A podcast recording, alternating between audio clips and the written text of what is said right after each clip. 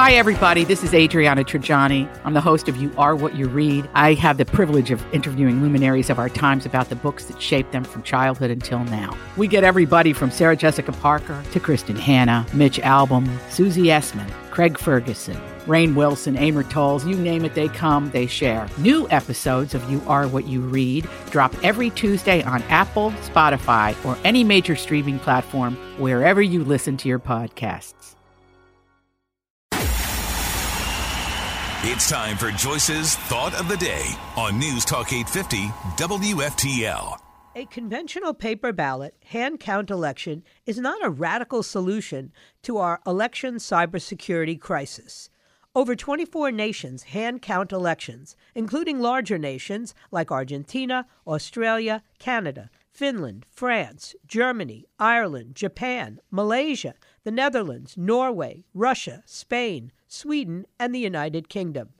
These nations declare voting machines are easily hackable and pose a limitless, undetectable, and untraceable cybersecurity risk, all of them. In America, bipartisan opponents of voting machine bans claim conventional hand count elections are unreliable, inaccurate, and or too expensive, claims that are demonstrably false. How did America conduct elections for over 200 years? Germany piloted its first electronic voting machines in Cologne in 1998. By the 2005 general election, nearly 2 million, that's 3% of German voters, were using machines to cast votes. Voters found the machines to be easy to use and well liked, and election administrators were able to reduce the number of polling stations and staff in each polling station. Sound familiar? After the 2005 election, two voters brought a case before the German Constitutional Court arguing that the use of electronic voting machines was unconstitutional and that it was possible to hack the voting machines. Thus, the results of the 2005 election could not be trusted.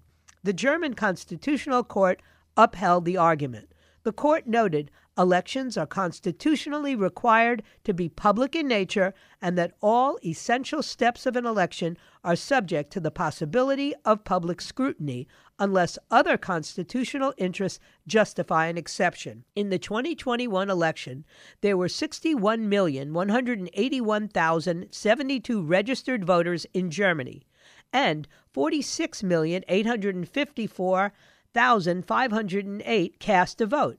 Germany organized 650,000 election workers assigned to 88,000 polling locations. Voters are casting their votes within the precinct with printed voter rolls. Ballots are inserted into a privacy envelope, which the voter drops into a locked, transparent ballot box. The polling stations open at 8 a.m. and close at 6 p.m., including electoral offices who stop accepting votes cast by post.